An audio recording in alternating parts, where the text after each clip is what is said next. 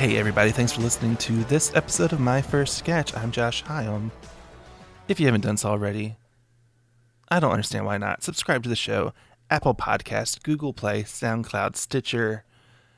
Get it automatically when it uploads. It'd be really cool if you rate it five stars and leave a review on whatever of those platforms that you choose. You can like the podcast on Facebook at facebook.com slash my first sketch.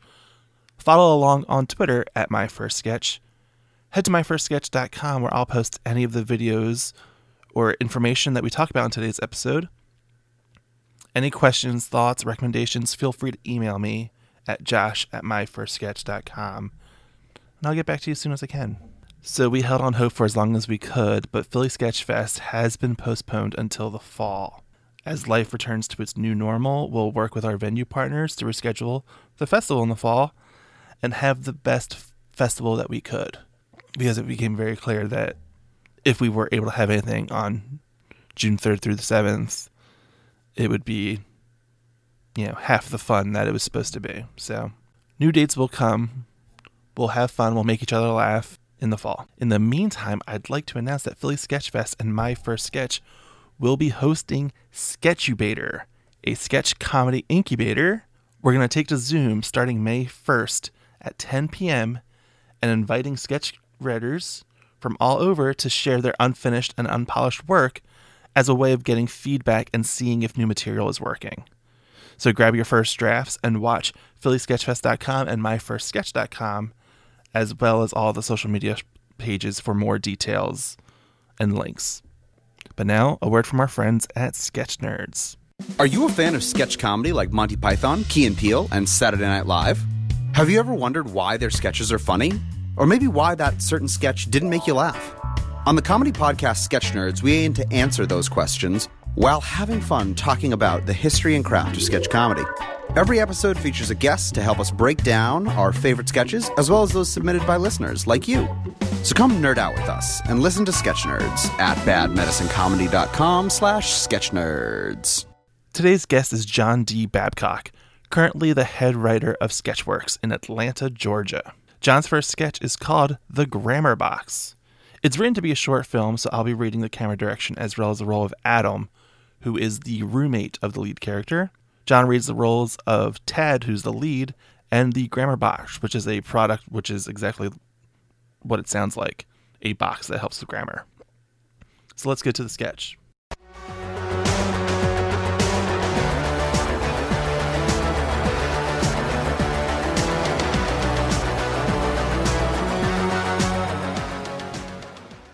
Exterior rundown apartment building day.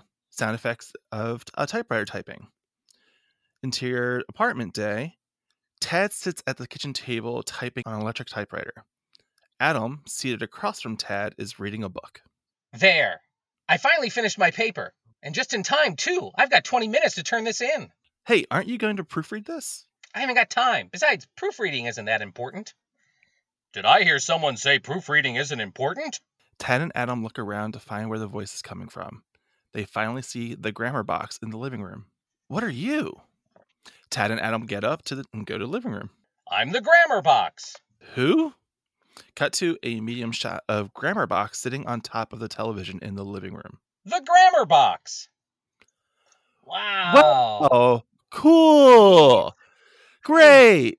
But what do you do? I came to prevent Tad from making a big mistake. Help me? What mistake? I overheard you say proofreading isn't important. Tad and Adam look at each other confused. Yeah, what about it? I'm here to show you just how important proofreading really is. Proofreading important? How? Well, what if your grocer didn't proofread the expiration date on your milk? Cut to in the interior of the apartment kitchen day. It's a hypothetical scene. Tad sits on the kitchen counter eating cereal. Adam opens refrigerator and pours himself a glass of milk. The milk pours out of the carton like cottage cheese. Adam makes a disgusted face. Tad does a spit take with the cereal. Back to the living room. Tad and Adam jerk as if coming out of the hypothetical scene. Whoa!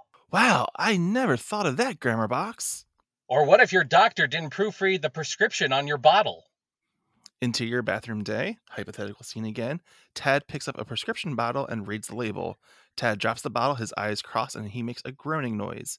Tad falls to the floor. Adam rushes in and performs CPR on Tad. Grammar box, make it stop! Back to the living room. Tad and Adam again jerk as if they're coming out of the hypothetical scene. Jeez. I never thought of that. Or what if the writers didn't proofread this script? Interior apartment living room. Another hypothetical scene. Tad and Adam are looking to camera. Who are you? Who are you? I'm the hammer box. Who? Cut to close up of the grammar box with a hammer resting on top of it. The hammer box. Cut to the living room day. Adam and Tad again jerk as if they're coming out of the hypothetical scene. Whoa. Jeez. Never thought of that. Or what if God didn't proofread the Bible? Well, Wait a minute, a Grammar minute, Box. grammar box. Hold on. I think we've heard enough. We get the idea. So, Tad, what are you going to do? I'm going to sit back down and proofread my paper. Cut to the apartment day. Tad, seated at the kitchen table, is busy typing on the typewriter. Adam is seated across from him and playing chess with the grammar box. After a few moments of typing, Tad pulls out the paper. There. Well, you were right, grammar box. I proofread and found at least five mistakes, which would have cost me a letter grade. Great! I thought so. Now, with this new and improved paper, I'll be sure to get an A. If you turn it in on time, you have two minutes to get it to class or it'll be late. Oh, God. Tad runs out. Adam smiles and points to grammar box. Grammar box lights up. Blackout.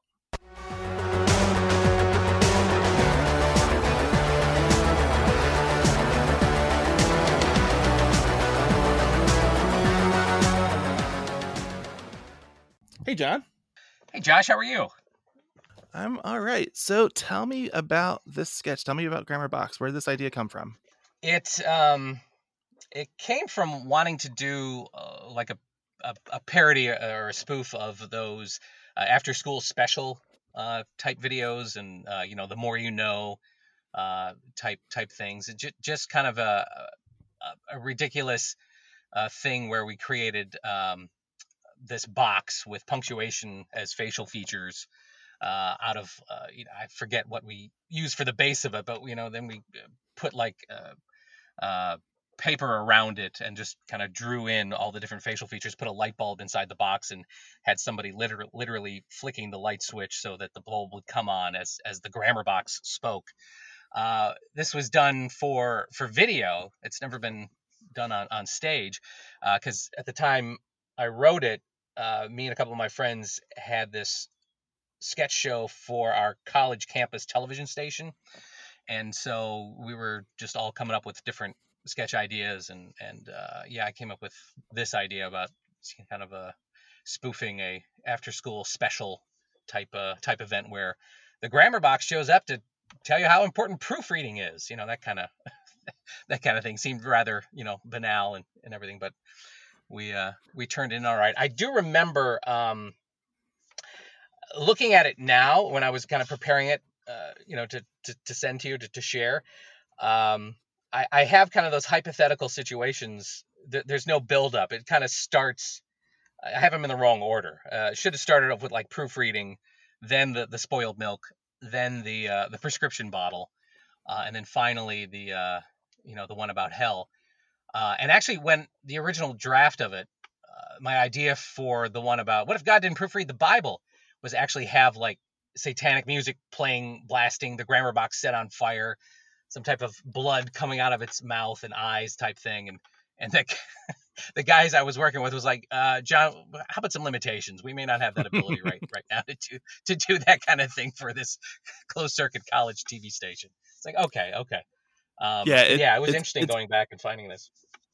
It's interesting to like uh have that thought of like because I've always been the type of writer that like would write to my limitations. Like, you know, Yeah. I can't do special effects and stuff, so I'm gonna write as human as possible.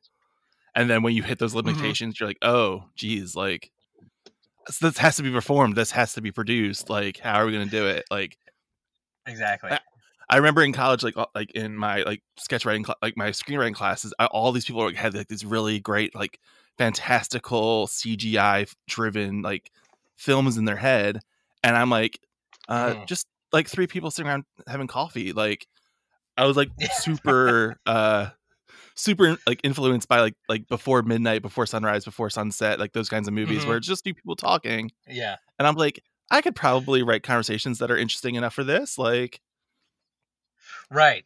Right. You're looking at it going, oh, I can, I can do that. That's that's easy. You know, a table, a couple chairs, some friends. You know, that kind of thing. You're you're, you're right. Um, and I, I think this is one of the early ones that did make me realize, okay, well, what what what is possible? What what can we do? And let's write right to that versus yeah. now So you I- actually I don't think anybody would have a problem with that, but no. Uh, so you actually produced this for a college TV show. How did did, did you ever get any like feedback from an audience for it? It was mainly it was so weird because the um the closed circuit uh, where I went to college they would have TVs like around the school campus uh, but nothing that fed to like the dormitories. So if kids were out like in the the, the dining hall or uh, you know walking down the halls or you know kind of in a area where they had like a little gathering of, of, of seats or whatever that's where they had the the the television monitors. That's where where the the audience was. So you you you never really knew if anybody saw anything. Uh, I, I was very surprised when one day a guy came in and said, "Hey, can I get copies of, uh, you know, all your sketch on on my VHS here?" And I was like, "Oh yeah, absolutely. Hey man, you know," and then just started picking his brain. Well, what did you like? What have you seen? You know, that kind of that kind of stuff. Uh, uh, so mainly was gauging by the other people at the TV station um, who I knew we were watching it and, and finding out what they liked uh, about it. But no, I, we got great kind of response uh, from the grammar box. Uh, Hmm. limited response we did get. And and this was back in college. So like, what drove you to start writing sketch comedy like this back then? I think it was. I I remember as a as a kid, I I think it was my dad had like a tape recorder, and I remember being able to use that and like coming up with different voices and just kind of not writing so much, but just thinking of different like interviews and scenarios that that I could do as, as different little voices and would would do them on like these audio cassettes. And then didn't really start writing until uh, high school um, when that the video the uh, the cassette tape evolved into a video camera um, that uh, that I was able to use that a neighbor had that I kind of borrowed until they said, "Hey, can, can we have our, our camera back now, please, kid?" Um, so and it was going out like in the woods on the weekends and and you know shooting uh, bad horror films with our uh, VHS camera and you know that kind of stuff. And and actually, but actually writing those, not just going out and winging it. Going, okay, we'll have this, and then this character dies, and you know we'll go move on to this scene and stuff like that. And I think the first one was maybe uh, under 10 minutes long. We were like, wow, that's not. We thought we wrote this half hour thing, and no, it's only 10 minutes. Uh, so yeah, it was kind of that. And then when I went to college and got involved with the the TV station, um, they said, well, if you have any show ideas, you know, bring them. And uh, at first I did, and it was just kind of collecting a lot of the videos that my friends had shot through high school and editing like the funny parts into one collective 10 minute episode that was called Mixed Nuts. Horrible name.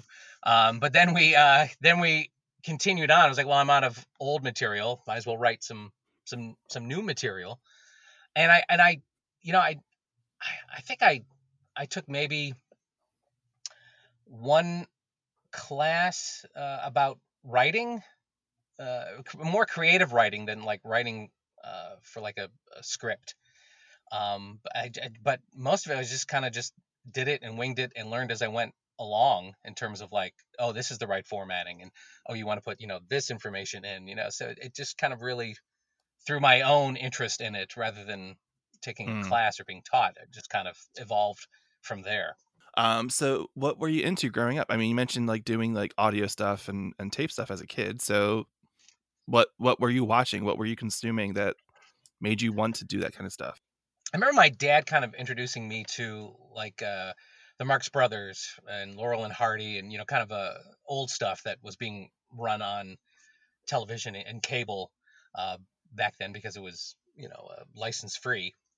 Um, so it was it was really kind of that and and uh, really getting getting into um, like Abbott and Costello. I remember one channel on Sundays at one o'clock would would run an Abbott and Costello movie every week and I would have my lunch and then go and watch that for for two hours. So it was it was kind of that, and then um, I found that I, I had an interest in it and was actually like going on my own to like the library to look up books about the Marx Brothers and Abbott Costello and reading more about it. So, you know, my interest went beyond just watching the movies and being satisfied with that. It was like, oh, well, let me, I'd like to learn how they did that and, you know, what they went through and how they evolved and all that kind of stuff. And, and then, um, you know, it, it moved on as I got older to, you know, like, uh, or even as a kid, uh, the Muppet Show came on. That was a big, a big thing. And that was, uh, you know, kind of probably my first introduction to sketch.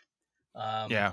which was a natural evolution from like Sesame Street. You know, you enjoyed Sesame Street, kids are going to enjoy, you know, the Muppet Show, um, and stuff like the Carol Burnett Show, and watching, you know, kind of Tim Conway and his characters, and um, and then just, you know, I just had that interest and just evolved to like, you know, SCTV and Fridays and Monty Python, Laughing, you know, all the kind of early television sketch shows. Um, uh, I kind of you know would would watch and consume and and then uh, you know move on. Uh, yeah, it was, it was kind of you know that stuff er, er, early on, just that early introduction to kind of early comedy, and then uh, progressing it and learning you know what happened since then, that kind of stuff. So I have no real frame of reference for Abbott and Costello. Like, like I I know that they have like Abbott and Costello meets the so and so monster movies. Like, right. Yeah. So, t- Well- like, is there something that you would recommend to me? Like, Um. as a complete novice of the Abbott and Costello canon. It, it, it's tough because uh, you know I, I was watching it when i was you know maybe about 10 11 12 you know that, that kind of uh so there's certain a certain amount of humor that i've grown out of i would say though uh buck privates was their first one um which Buck is you know Privates? Costello going buck privates yeah b-u-c-k Buck. where Okay. they're, they're in the ar where they're yeah yeah yeah no not the other um where they go into like the army and that's got some Okay. you know funny funny routines in it um uh, but then there's also there's one called uh oh uh i think the probably the, the biggest one is hold that ghost which uh which is like Abbott and Costello in a haunted house Okay. which is actually there's there's a story and there- and you know other people are with them and it is actually funny and there's some musical numbers you know that kind of thing if you can if you can stand that but you know uh, that are kind of the the the, the better of uh of the of the canon of Abbott and Costello and you know as it got older and they were making you know like uh, Africa Screams was like one of their last ones which is like ooh guys this is really you should have called it in but you know they're getting paid to, to make it so they're going to make it you know that kind of thing their you know their classic routine is the who's on first Sure. um, which I yeah. think pe- a lot of people know more than they know Abbott and Costello but uh, you know just that kind of that kind of thing but yeah for- and even that, I feel like a lot of people know who's on first, don't understand that. Like, I feel like they only know like the first half of it. Like, like I Yeah. like I, I think people don't realize that that sketch is much longer than it is because like you hear who's on first, what's on second, I don't know on third, but they go through the rest Yeah. of the team. Like, it's not Yeah. just like like if I feel like we always cut that in half now. Exactly. Yeah, it's just that first part, but no, they do go rest it like the outfielder and uh, and the shortstop and and you know, the pitcher and yeah, everybody. Uh, just that just that confusion, you know, type of thing. Yeah, I'm always like, I don't know. I don't know if it was just me growing up in the time I did or where I did, and my TV station's just not syndicating those movies or anything. But like, I have a, a you know a small memory of the the Three Stooges, but Mhm. I I really don't have anything like of those old like of those old movies that went from vaudeville to the screen, like Marx Brothers, Abbott Costello, Laurel and Hardy, Right. like. And I feel like I, I kind of Yeah, missed I out think- a little bit. Well, they're there. Uh, you can go back, but you know, I I am a a little bit older uh, than you, maybe more than a little bit. But uh, I, when when um, it's interesting, and I've had this conversation with other people, you know, involved with comedy, kind of my age, who will drop things, uh, you know, about Marx Brothers movies or Abbott Costello that people, you know, kind of in their mid to early 30s and younger have no no knowledge of. Um, and it's you know I, I think it's because when guys are now in their you know or people in their in their 40s kind of came up cable TV was new and maybe you didn't even have cable TV so there are all these independent TV stations and they were just running old movies and so you know if you're if you're inside if it's raining or you know snowy out or whatever and you're stuck watching TV that's what's on. You know you don't have umpteen channels or, or streaming services to go to. So you're to watch that and you're to get introduced to all that stuff. So it was more like well there was nothing else so i'm to watch this. And you know you found the stuff that you did like and and uh, and other stuff that, that you didn't. So I, I think it's i think it's that um, just just the era that people grew up in is uh, strictly uh, for that reason yeah I, but I now it's all like, out there and somebody yeah I remember like as a kid, like I I I don't think I looking back I totally notice it and I can like clear, clearly see it happening. But like when I was a Mm. kid, there was a time where like all the syndicated shows were you know very 70s like it was Brady Bunch. Yeah. Um Brady Bunch, Gilligan's Island, a couple other ones. And then all of a sudden it was the late 80s 90s shows where Cosby Show, Full House, like those like Yeah. the more homespun family sitcoms of the late 80s and 90s showed up and all of those 70s ones went away from me and i didn't have cable for like until i was an adult so like when they went away they completely went away Yeah, exactly. like- you, there were there was no place you could go to to get get them or access them, um, unless you and this would have been more kind of mid to late '80s. You know, you had a VCR and you could record stuff. yeah Um, but but otherwise, you're right. There, it's it's not like now where you know you could pull up a Monty Python sketch by going to YouTube or uh, looking at you know something by uh, you know Kids in the Hall or you know whatever. You can you can you have that if somebody mentions that to you. Oh, let me look that up. Yeah, you didn't. We didn't have that. like I, like I remember like Mama's Family, like and thinking like that looks old, but then like growing up, I was like, oh, this wasn't as old as I thought it was. Like Mama's Right. Family happened years after the Carol Burnett show actually start like ended. Like there was a, a good chunk Yeah, of time yeah, yeah. between the two the two series happening. Like, but it felt so much older than me to me. Yeah, yeah, and I think that's probably the style of humor. Um, yeah, for sure. For shows shows like Mama's Family and stuff like that, you know, there's a definite style of I don't know what they called maybe family humor or whatever at the time that um, d- doesn't translate well now. Yeah. Eh, I guess it depends. All right, so Not that they uh, did bad work, but you know, yeah. uh, bridge the gap to me of like th- from this college TV show to what I know you do now of Sketchworks. Like, do you do any creative proj- projects in between? Like, Yeah, so um, kind of overlapping my college sketch show was I got involved with a uh, improv group um, in the Atlanta area back when there was maybe only four groups total in the whole city. Um, uh, now it's you know kind of exploded as it has uh, everywhere. Um, and um, we were uh, we were together and performed at various locations uh, that we could find around the city before we would get kicked out eventually for about four years. And uh, then when when that kind of ended uh, uh, shortly after that one of the other uh, established improv theaters in atlanta called dad's garage they were putting together a a weekly sketch show called free parking and uh, it was like blank page to stage every every every friday night so you know it was it was kind of that uh, I likened it to like the SNL experience, where you know you're going fresh in every Mhm. week with with different stuff going on, and you got to come up with with material. And so uh, originally, me and a couple other people were kind of their their featured, you know, kind of performers. It was mainly for their uh, main stage established uh, repertoire, uh, repertory, repertoire, yeah, uh, ensemble. That's the better word. uh, it was mainly for for them to come up with stuff. Um, but after maybe like three or four weeks, the, those main stage established people there kind of stopped writing uh, new sketches, and uh, the rest of us were given more and more an opportunity because the show was needed to, to go. So we kind of uh, you know took advantage of that and really started to become the the people who started to do more and more with the show. It started to become you know kind of uh, our show um, th- this other group, which caused a little bit of tension later on because it was actually you know doing well and people were talking about it and you know we were selling out seats and all that kind of stuff.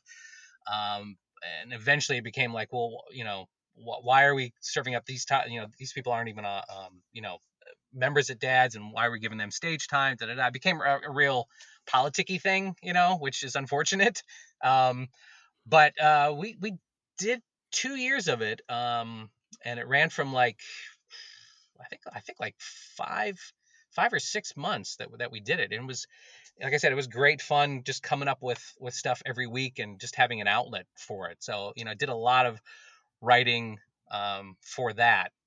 That was kind of my first real introduction to to uh, to doing sketch comedy live on a stage uh, versus Right. versus like recording things.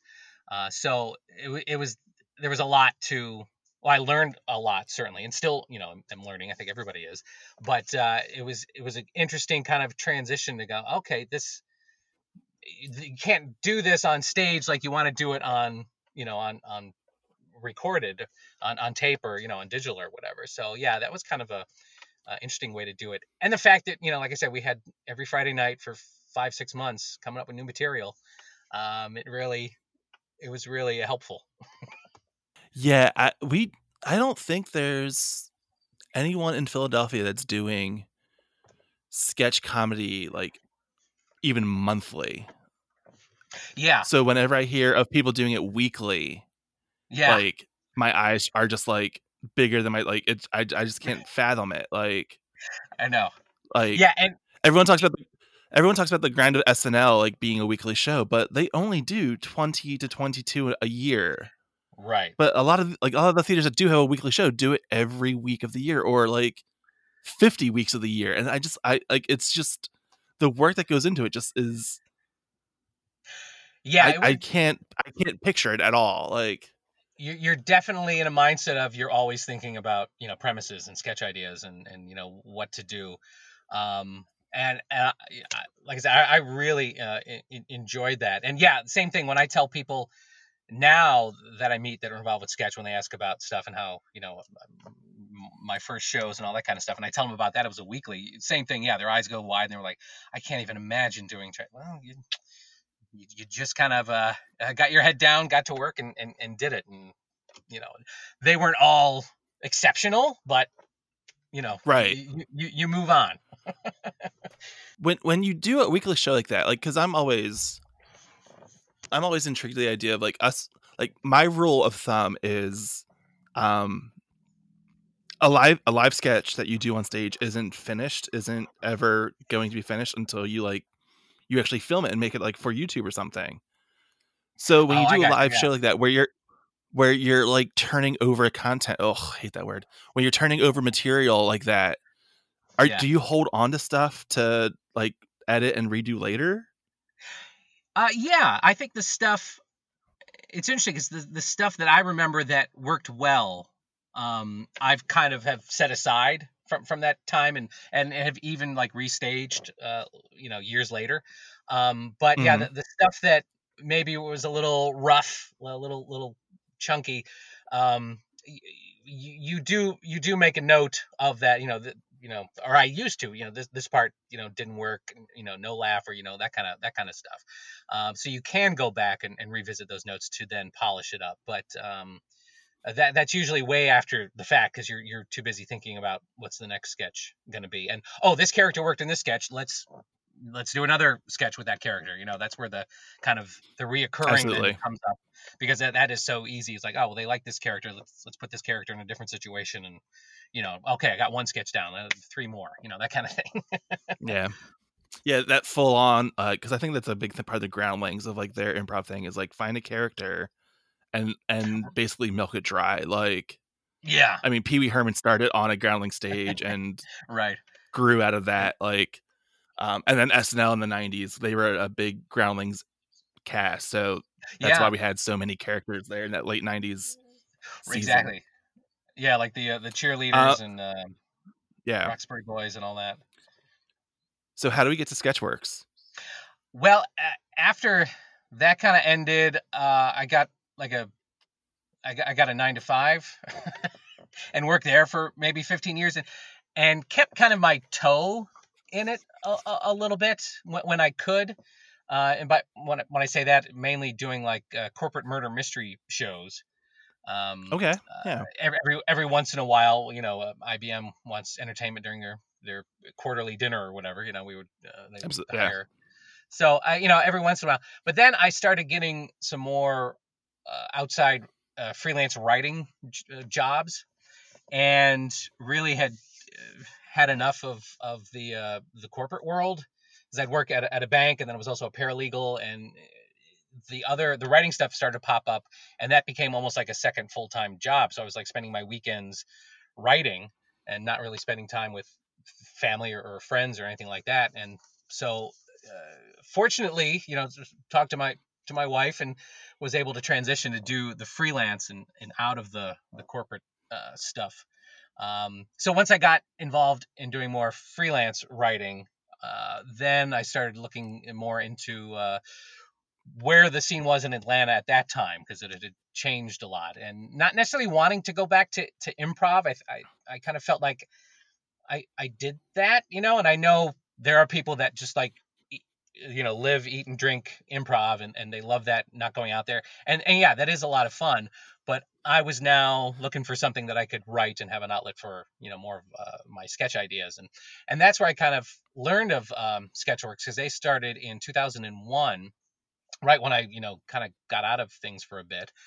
And uh, I, I but i you know did know about them. I, I don't remember if i actually went to see a show at all. I, I may have uh, early on. But um but yeah then i learned about them and i actually met one of the the cast members and uh, started talking to her and i said well how did you get involved? And she goes well i you know i took some classes and got involved that way. And i was like okay. So i looked on their website and they weren't offering any classes at that time and i was like oh okay. And kind of put it in the back of my mind. Three months later she got back in touch with me and said hey i'm directing a sketchwork show. We're having trouble with casting uh, if I clear it with the with the producers and owners, would you know, are you available these days? Would you want to do a show? Because I know you you know said you were interested. I was like, yeah, absolutely. And so that's how I kind of I kind of just snuck in. I, I didn't take a class from them. Nice. I, I didn't audition. I just kind of slipped in. So I was just a cast member in that first show for them, and then um, talked to to the owners. They they liked what I did on stage and started to talk to the owners and the head writer at the time and and said, you know, I also do writing, and so I submitted stuff. They they liked it, and it just I just has I've just been there ever since. Mm. So explain the, the the Sketchworks process to me. Like, how does a Sketchworks show evolve from It's start to finish, or like, are you know, are they always themed? Is there like, you know, what's the process to Sketchworks for you?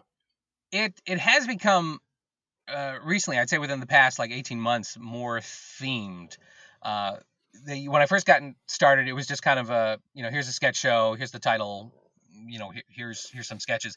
But recently they started decided to do more of a, a themed one. Last year we had an 80s themed sketch show called the Sketchfest Club Mhm. and so it, it's kind of basically at the director's discretion they pick a couple different you know uh, themes run it by the producers um, they you know land on the one that they really want to do and then it goes to the writers okay here's the theme you know come up with you know sketches that you can about the 80s or um, or about uh, workplace sketches you know that kind of stuff and then the the writers will come up with stuff we usually meet on a Tuesday night via Skype because a lot of them are out of state and even out. We got one out of the country. She's in India, uh, Prachi. So Oh. she has to get up at like she's got to get up like at 5 a.m. her time for a 7 p.m. meeting our time.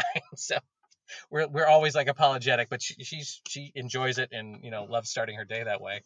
Um, but yeah, so then it's just the the writers' room is reading the sketches, getting notes kind of from everybody's input in terms of what they think worked, what they didn't think worked, maybe try this, and then the writer, you know, kind of going back and and doing another revision and bringing it back and that kind of that kind of stuff. So it's it's really kind of the the director saying uh, this is the theme, um, come up with some sketches about that, and then and then so we'll write, you know, everybody will write, you know, several sketches, and the director will then narrow it down to twelve to fifteen that they that they like that will fit the the hour uh, for for the show. You mentioned that a lot of like that the Sketchworks writers aren't all in Atlanta. Like, Yeah, like you y'all have spread out that much? Like, like life has taken people to other places and they they stay with you guys? Well, uh, yeah, uh, a couple have life has taken them elsewhere and they've they've stayed. Uh, there are some that have taken like uh, a writing class virtually, so it's it's done over Skype or over Zoom or whatever. Sure. Uh, and they you know meet once a week and with the the other uh, the other people in the class and then the instructor and, and do it that way. Um, so yeah, it's it's kind of a combination of, of both. Some have moved away. Now, you know, a lot have moved away that you know no longer uh, are involved with with Sketchworks, and, and you know that's fine. But uh, yeah, some have and have kept in touch, and then others have taken virtual classes and you know have gone through those and yeah uh, so we have a, a woman in uh, michigan who uh, submits stuff and like i said uh, we got a guy in uh, florida who i think used to be here but then moved to florida but you know continued and then um, Prachi uh, Singh out in out in India, who yeah supplies a lot of a lot of funny stuff, and and it, it's interesting because we sometimes have to explain Americanisms, you know, in terms of sketches of why you know people are laughing at this line because it doesn't translate. There is always that you know, the hardest thing I think is Hmm. sarc is sarcasm for for someone whose English isn't their first language because you know you could be say something pleasant, but the way you're saying it is not pleasant, and you know that's the real meaning behind it. So it's interesting. Like, and they found this the Sketchworks through a, a virtual class from India. Yeah yeah she she was you know searching Wow. kind of uh, on google looking for you know sketch comedy and, and landed on sketchwork i'm sure she found others and had reached out to them um, uh, about stuff and but this one uh, you know kind of connected with her and she took the class virtually and yeah we're, we're well we we did have a show planned uh, for the beginning of april in which a couple of her sketches were involved but that had to be postponed because of Yeah. everything going on but yeah yeah That's so wild. it, it, it yeah, How- really. how is really it- How is it writing like virtually like that? Like as a team, like you know, going on Skype and like or Zoom and like having that virtual writers room versus being in a room together. I, I, you know, I think, I think we would all prefer it if we were uh, in in the room, but we we've kind of all adapted to to that virtual way of doing things, and it and you know, it, it it's not it's not too bad, and you, you can do it. You know, you, you don't have to. Uh, uh, you know, well, I got I got to think about traffic, and I got to drive there, and let me, you know, do that. You know, you could just, oh, I got five minutes. Okay, let me go to the bathroom and then hop on. So you know, it's become you know a little bit more convenient to do it uh, that way, and it, it works out Sure. well.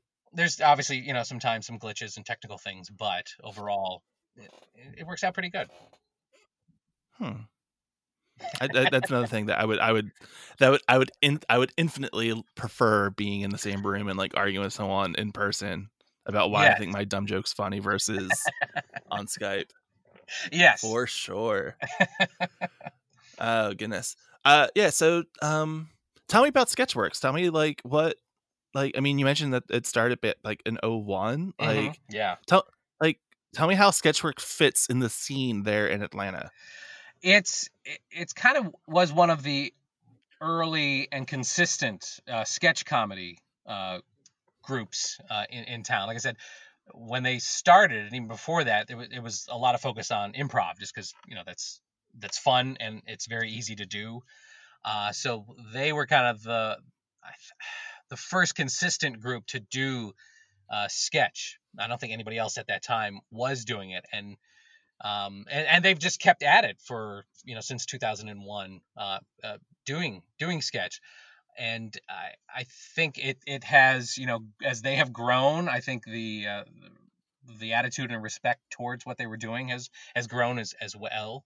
Because you know there, there are we've all met improv performers that are very you know um, uh, very uh, singularly minded about improv and and you know that it's only that and that's the way and there's there's nothing else but uh, but I, I think it's uh, you know they've evolved and and going back uh, and even looking at some of those first shows or first scripts i mean it was quite lengthy it was more like a, a one act um, and Hmm. so it's interesting to see the evolution over time to that to making things okay you know if you're at four pages that should be max anything beyond that we got to start looking at cuts you know let let's let, let's get in there and um, and churn it and burn it. Um, so yeah, they've uh, they've definitely grown and gotten be, to become more of the scene. And there's there's now a, I would say a sketch scene that has sketch scene that has grown up in Atlanta uh, around that. Other other groups and other um, uh, theaters are starting to you know form and create their own uh, sketch teams, and it's it's really evolved. And, and now you know it isn't just Sketchworks; it may be one other. There's you know about five six different uh, sketch groups um, going around town, but uh, Sketchworks has been kind of the consistent you know uh, forefather maybe in that. And maybe that's that's yeah that may be pumping us up too much, but 2001, you know, we we've put the time in. yeah, I mean that's oh. like I don't think anything in Philadelphia has lasted that long, like as a sketch thing. Like at least yeah, and and performed consistently like that for sure. Right, and like the original, like people that a uh, couple that that founded it uh, have gone away, and another group came in, and and then they went, and then so now you know uh, uh, Brian Troxel and Julie Share uh, own it and run it, and have done so for uh, I think about five years or something like that now. So yeah, okay. it's definitely. I mean, there were oppor- there were moments when it could have stopped and, and just dissolved, but thankfully people have like carried the the baton and like, no, we're gonna we're gonna continue with this because you know we feel it's important and it's and it's a lot of fun. So it hasn't been like one consistent like owner like throughout, but like someone has always stepped up and picked up the mantle, yeah. so to say. Yeah, okay. yeah. I I'm not sure when uh, it was, but like uh, the original two people that were kind of running it were you know getting burned out I, I, guess or from what i understand and and kind of done with things and wanted to do other things and uh, i think they proposed then to you know or made the announcement that they were you know going to be doing that and if anybody wanted to uh, stick with it they could you know make arrangements where they would have the name and all that kind of stuff. So yeah it's definitely um, i think i think brian and julie uh, were like the the third pair that have have run it uh, in in okay. these, in these 19 years. So, um, I, I didn't mention this when we you know we were getting together, but actually I saw you guys in New York two years ago. Oh, nice. Uh, at Sketchfest, like I went up for the yeah. day and you know caught a bit of what was going on. So when you do a traveling show like that, like, uh, and and you had mentioned that in the recent past you have veered more towards themed shows, which is mm-hmm. generally super helpful when it comes to writing for sure. Like, especially yeah. when you can nail the theme very well. Uh, do you have a specific um, strategy when you do the traveling shows, those festival shows like that? I think for that, it's more of um, uh, what what in the past year or at least since we've done that because you were talking about uh, at the pit right when we went up at the yeah people's improv theater. Uh, it would have been pit 18 yeah yeah yeah yeah yep yeah, because we didn't do it in 19. Uh, but yeah, yeah. So anyway, um, it's basically kind of taking well, what, who do we have doing it, and what are the strong sketches from our various shows that you know that we feel are are, are good, and and we could take it to a, a different audience or out of state audience or a festival or that kind of thing.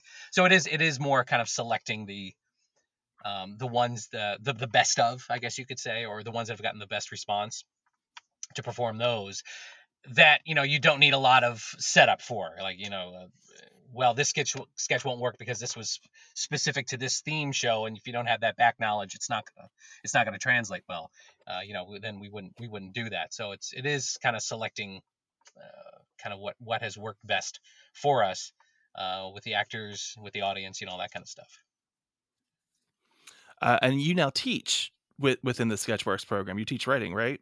Like... yes. Yeah uh, earlier, actually, at, to the end of last year, I became the the head writer, and um, yeah, I have started you know teaching the uh, the level one and level two sketch writing class, and uh, and also do also we we uh, we went out to a uh, a charter school, a private charter school, two of us, and I taught uh, kind of the high school kids. It was part of their theater class, and he brought in myself and then uh, one of the sketchwork actors, uh, Christian Crable, to kind of teach acting. And then I was taking the ones that were interested in writing and taking, you know, kind of talking with them about writing and teaching them about writing uh, at, at, like a high school level, which I would have.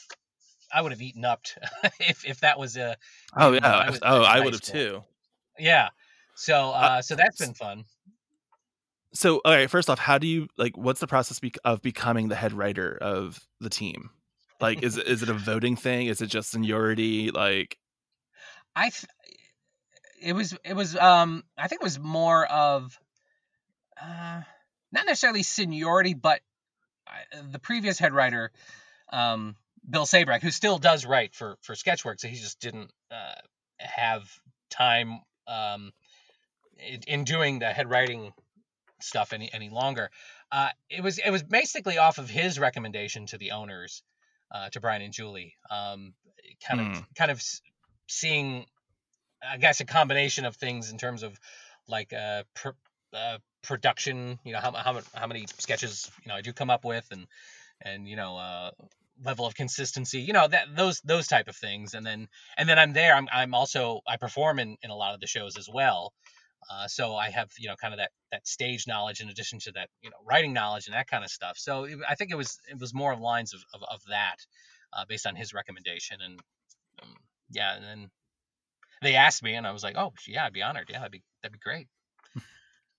so now as head writer, are you writing less for the shows, or like, or is it like more of the editing? Uh, it's it's more of uh more of the editing and kind of organizing the other writers and setting up the the writers meeting and you know communicating to to them about what's going on you know with the shows and what you know what else Sketchworks is doing and what we need. We just started. Uh, we have this. A, lot of times in our shows we have this segment called a news break, which you know weekend update type type thing and Sure. you know we just kind of look at topical stuff that uh, brian troxel uh, he hosts and uh, so anyway with everything going on actually beginning of this year even before that with uh, with with all the issues we had started to do that on a weekly basis and release it you know on, on youtube on facebook on you know instagram and twitter and all that kind of stuff. Just a quick little you know five minute comedy news piece and you know funny things going on now where uh, brian would tape it at home and edit it with pieces and then put it up. So it's it's you know kind of getting the writers to uh, think about okay let's let, let's work on this on a weekly basis you know give us your, your funny news stories and all that kind of stuff. So it's branched out uh, from not just necessarily the show and getting ready for the sketch show but what else sketchworks is doing outside of that uh, in producing content producing you know videos and all that kind of stuff. Yeah now that you're teaching within the sketchworks frame like within you know that might that framework uh what is like your level one class like for a new student? Like what can they expect from that level one experience yeah le- level one is um we uh well it's in that one is in person uh, for the most part, unless we, we did have uh, a student in Colorado actually who who would Skype in, but then the rest of us are, are together.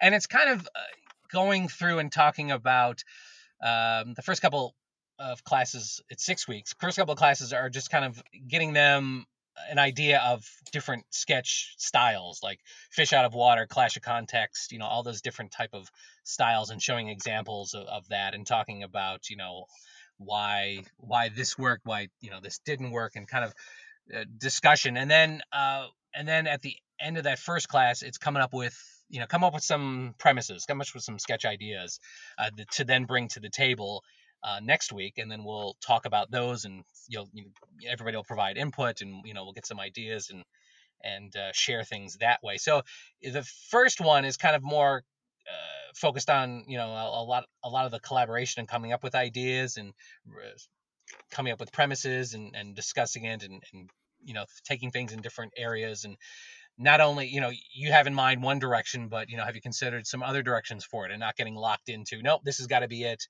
you know the uh, the old phrase of uh, killing babies which i know is changed that someone said something different now that's that's a little bit more uh, graphic the killing babies but you know just just kind of uh, having different ideas and sharing them and thinking about things in a different way than you normally had had it and working on the premise i, I guess uh, in, in the beginning. And then the last we hope that first class leads up to the acting class actually performing the sketches that level one has performed so the level one acting will Hmm. perform the sketches level one writing has has performed if they're concurrent uh, sometimes we have writing classes but no acting classes going on because we didn't get enough people to sign up uh, or something like that but Mhm. yeah that that is the goal of then the first one and then the the s- level two is strictly okay. You're you're coming to the table with sketches every week, and we're gonna go through them, and you know, writers' room, we're gonna critique it.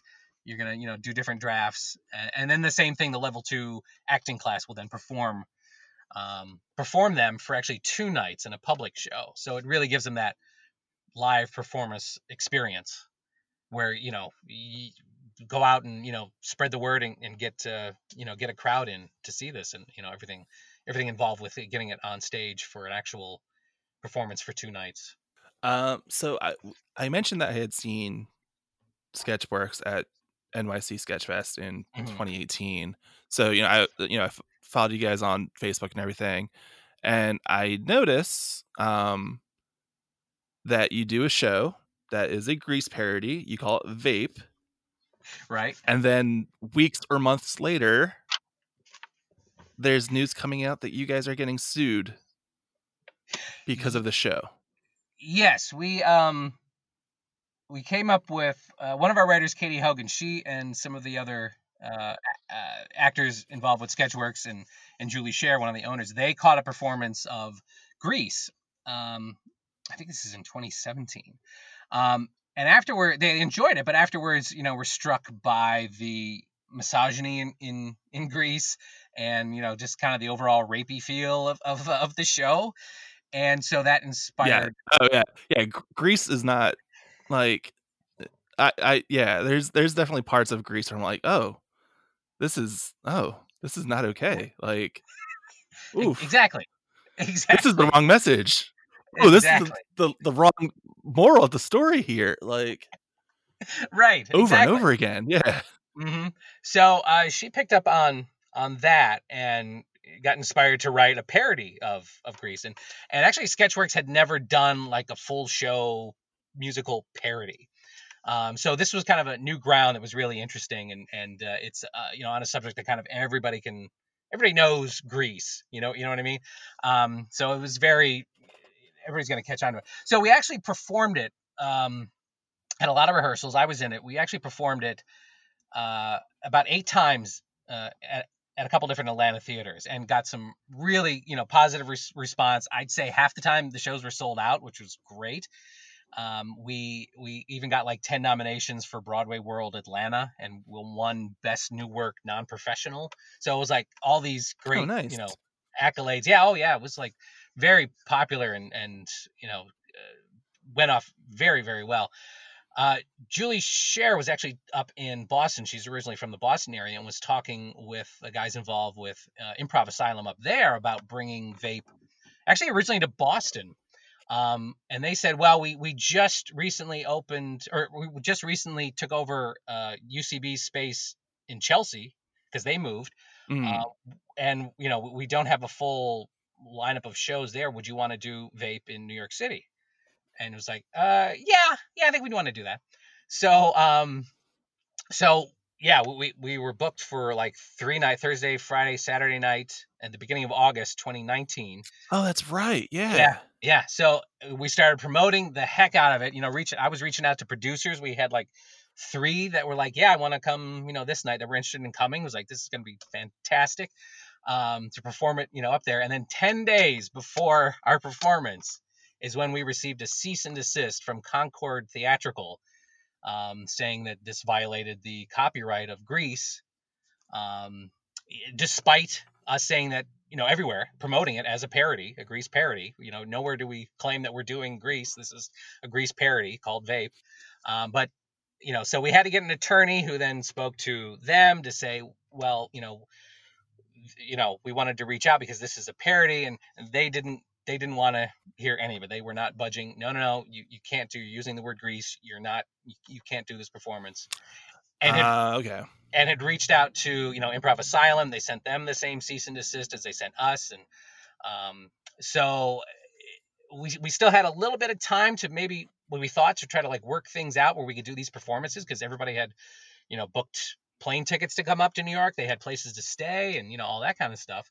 This is ten days beforehand, but no, it was it was like a there was no budging on their side. It was absolutely no, you're not performing this.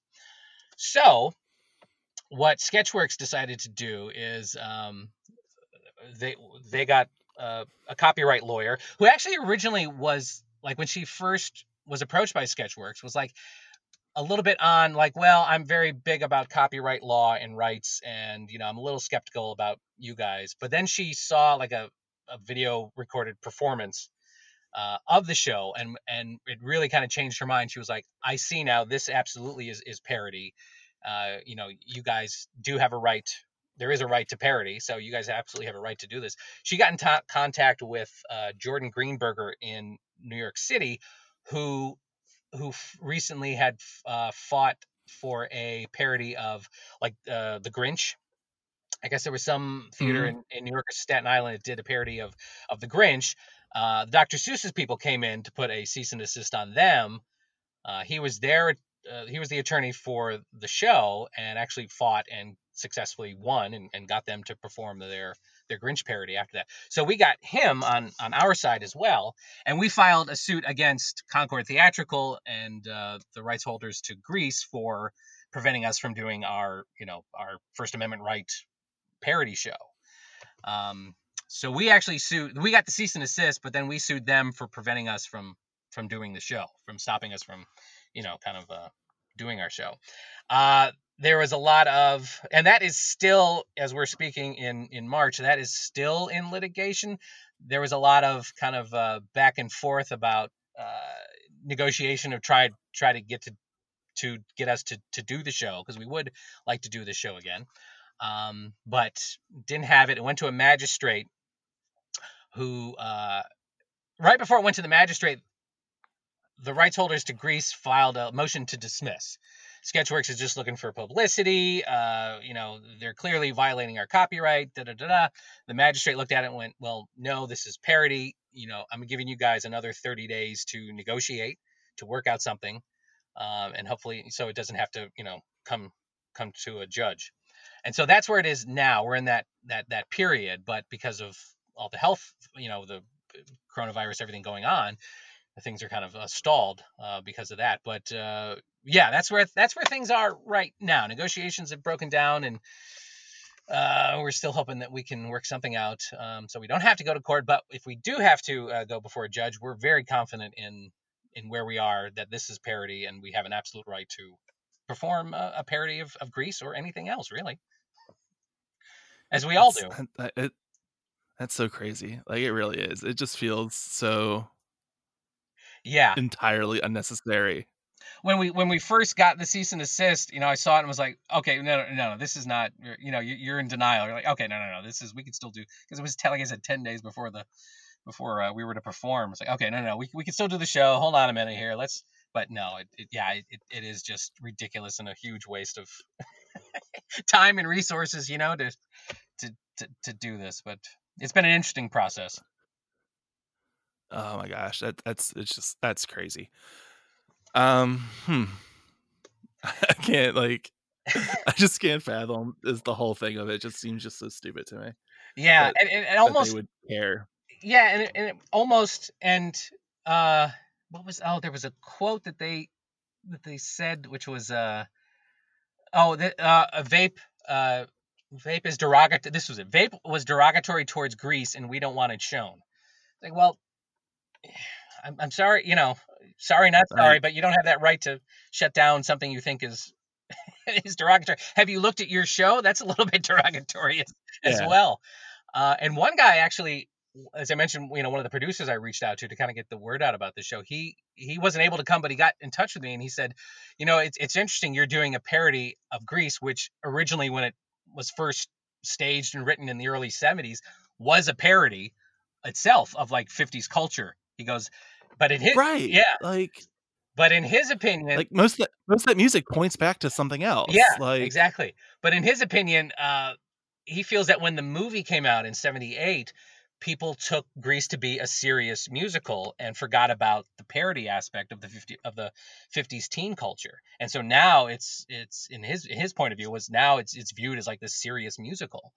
Um, which Hmm. which is kind of interesting, you know, uh, learning more about the history of of, of Grease and and uh, yeah, where it came from and how and how it is. yeah. I, yeah, I don't think I've ever seen the stage version of Grease since like my high school did it yeah, 20 years ago. So yeah, yeah, exactly. And um, I know they did like uh, when Fox was doing those live or NBC or one of the network channels was doing those live uh, musical performances. They did they did Grease and they also did like uh, Peter Pan and something else. Um, but yeah, that was that was like the I actually- time. Yeah, of, of of those TV live musicals, I think Grease actually is the best one that Yeah. I've seen.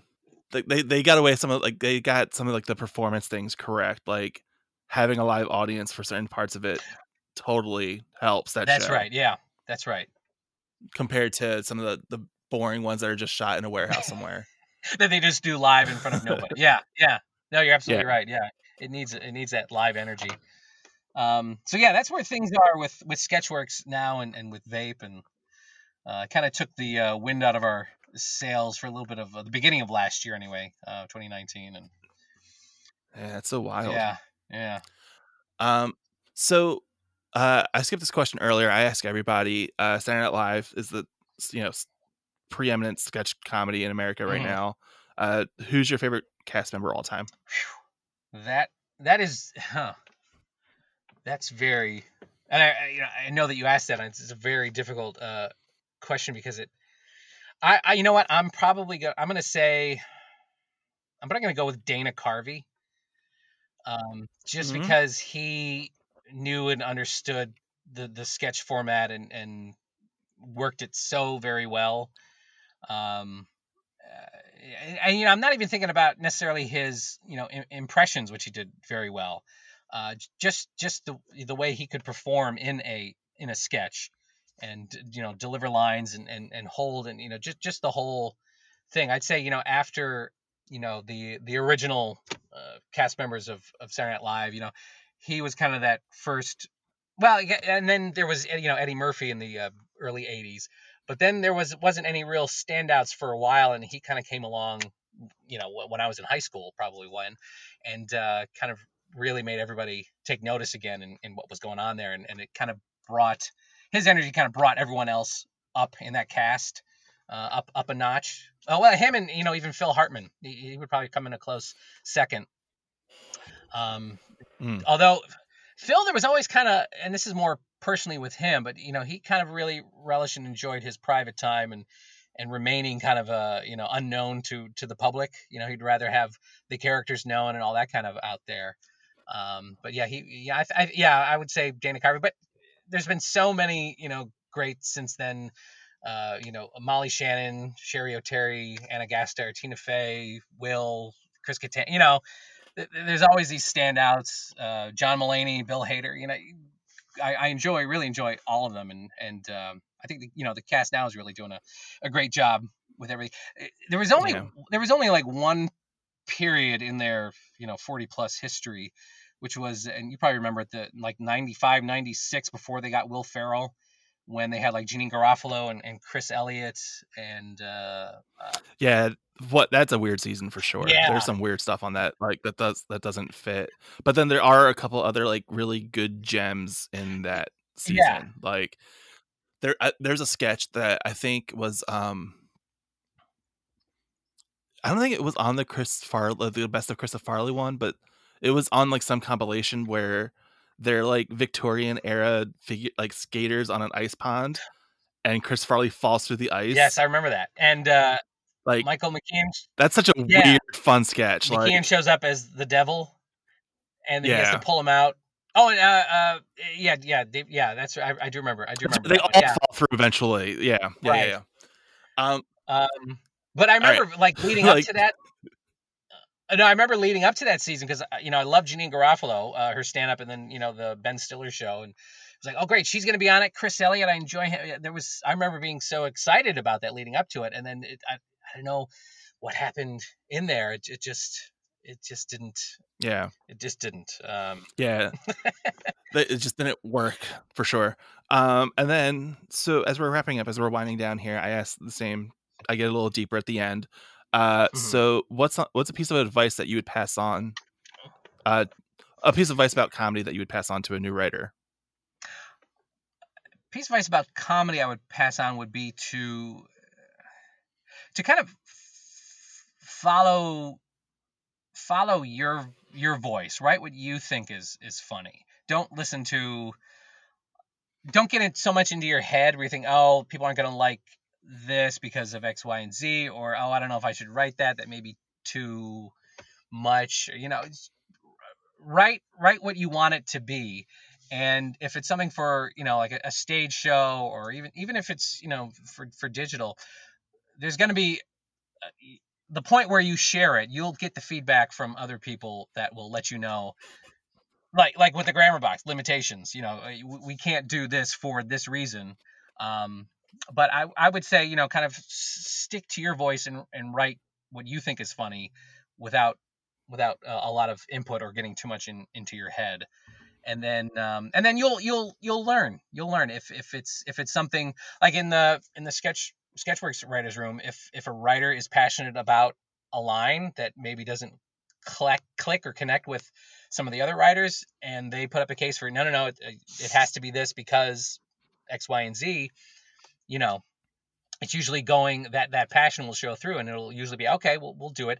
If we do it on a stage and it doesn't work then you know our writers are, are very open to uh, making adjustments. It's like hey that line that you know that's not landing. Is there something else that you you know without rewriting the whole sketch for the show if it's if it's just one line or something. Yeah. Um, they're very uh, they're very open to to making changes and suggestions based on you know audience feedback. We we all want to do the the best show that that we can. But yeah, I, would say if you're starting out, you know, write what what what you think, what write what you think is funny, and and you know stick to to your voice without without too much input from from from others.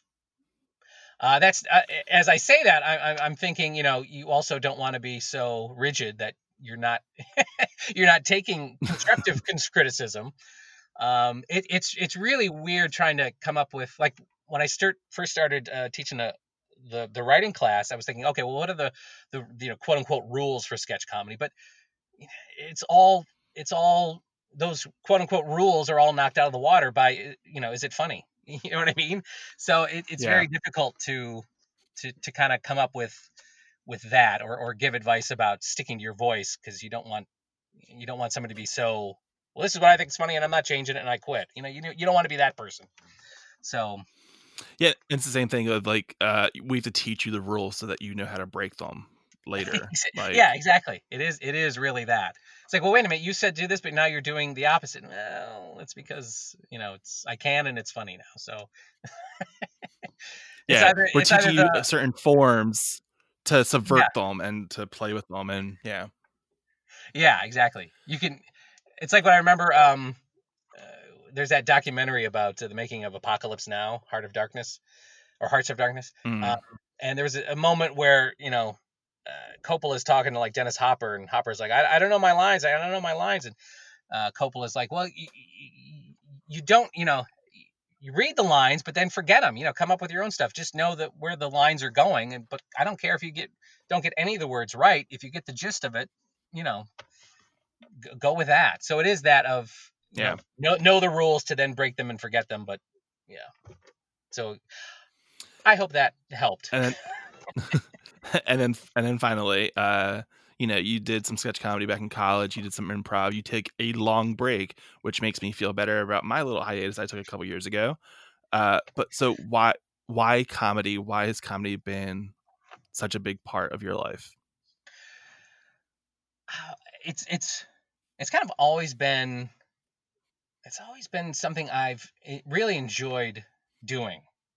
Um, I remember, you know, as, as a kid, it was when my parents would have like neighbors over, friends over, I would consciously think, okay, I'm gonna get. Um, my goal is to get one of one of my parents' adult friends to to laugh at something I said, not necessarily what I did. You know, everybody can like do a, a pratfall or, or whatever and get a laugh, but I wanted you know to think of something that made them them laugh at it. So I just I've always enjoyed, really enjoyed um, comedy and have leaned towards sketch because it was you know something that an idea that I thought of, wrote out where characters could say, and then see it, you know, performed on stage or, you know, uh, recorded and edited um, in, in some type of a, a video. So yeah, it's just, uh, it was nothing more than I don't have a huge tragic, you know, background or anything where it was like this saved my life, but it's just something I always enjoyed, gravitated to, and and and through the years, and like I said, we're all still learning, but you know, through the years have have uh, developed a certain amount of ability with it um,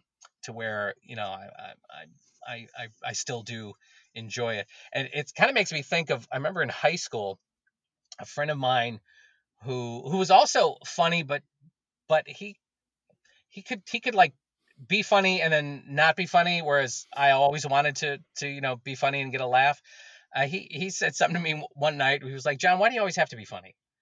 And uh, I was like, "It's, it's just it's just it's just part of me. I think I think there are people who you know that's their that's their nature. You know, comedians, comic actors, that's just their their nature uh, it, it is to do that. Um, so it, that was kind of my first thinking of, oh, he actually like turns it on and turns it off. Uh, where oh, I'm going to be funny now. Oh, I'm going to be more serious now. Oh, I'm with these people, so I'm going to be this now. Whereas you know, it doesn't matter what situation I'm in. I'm you know, I I, I want to be the the funny one.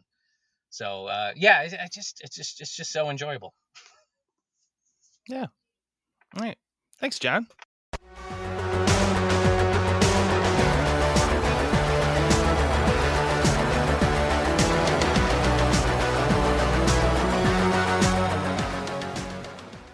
John D. Babcock is currently the head writer of Sketchworks in Atlanta, Georgia. Give them a like on Facebook at facebook.com slash sketchworkscomedy, where they've been posting a bunch of sketches from their history, and then sketchworkscomedy.com for all the information about classes and shows if you're in the Atlanta area. And I announced it up top, I'll say it again. Philly Sketchfest and My First Sketch will be presenting Sketchubator, a sketch comedy incubator, while we're unable to have live shows. The first one will take place on May 1st at 10 p.m. All the details will be posted on phillysketchfest.com and myfirstsketch.com, as well as all the social media platforms. My First Sketch is a Philly Sketchfest production. You can find out more information at phillysketchfest.com. Follow Philly Sketchfest on Instagram at Philly Sketchfest. The music on this episode is by the band Nono, which you can check out at nonoband.bandcamp.com like my first sketch on Facebook, follow the show on Twitter, rate, review, and subscribe wherever you get your podcasts. This is Josh Hyam. Thanks for listening. Thanks for understanding.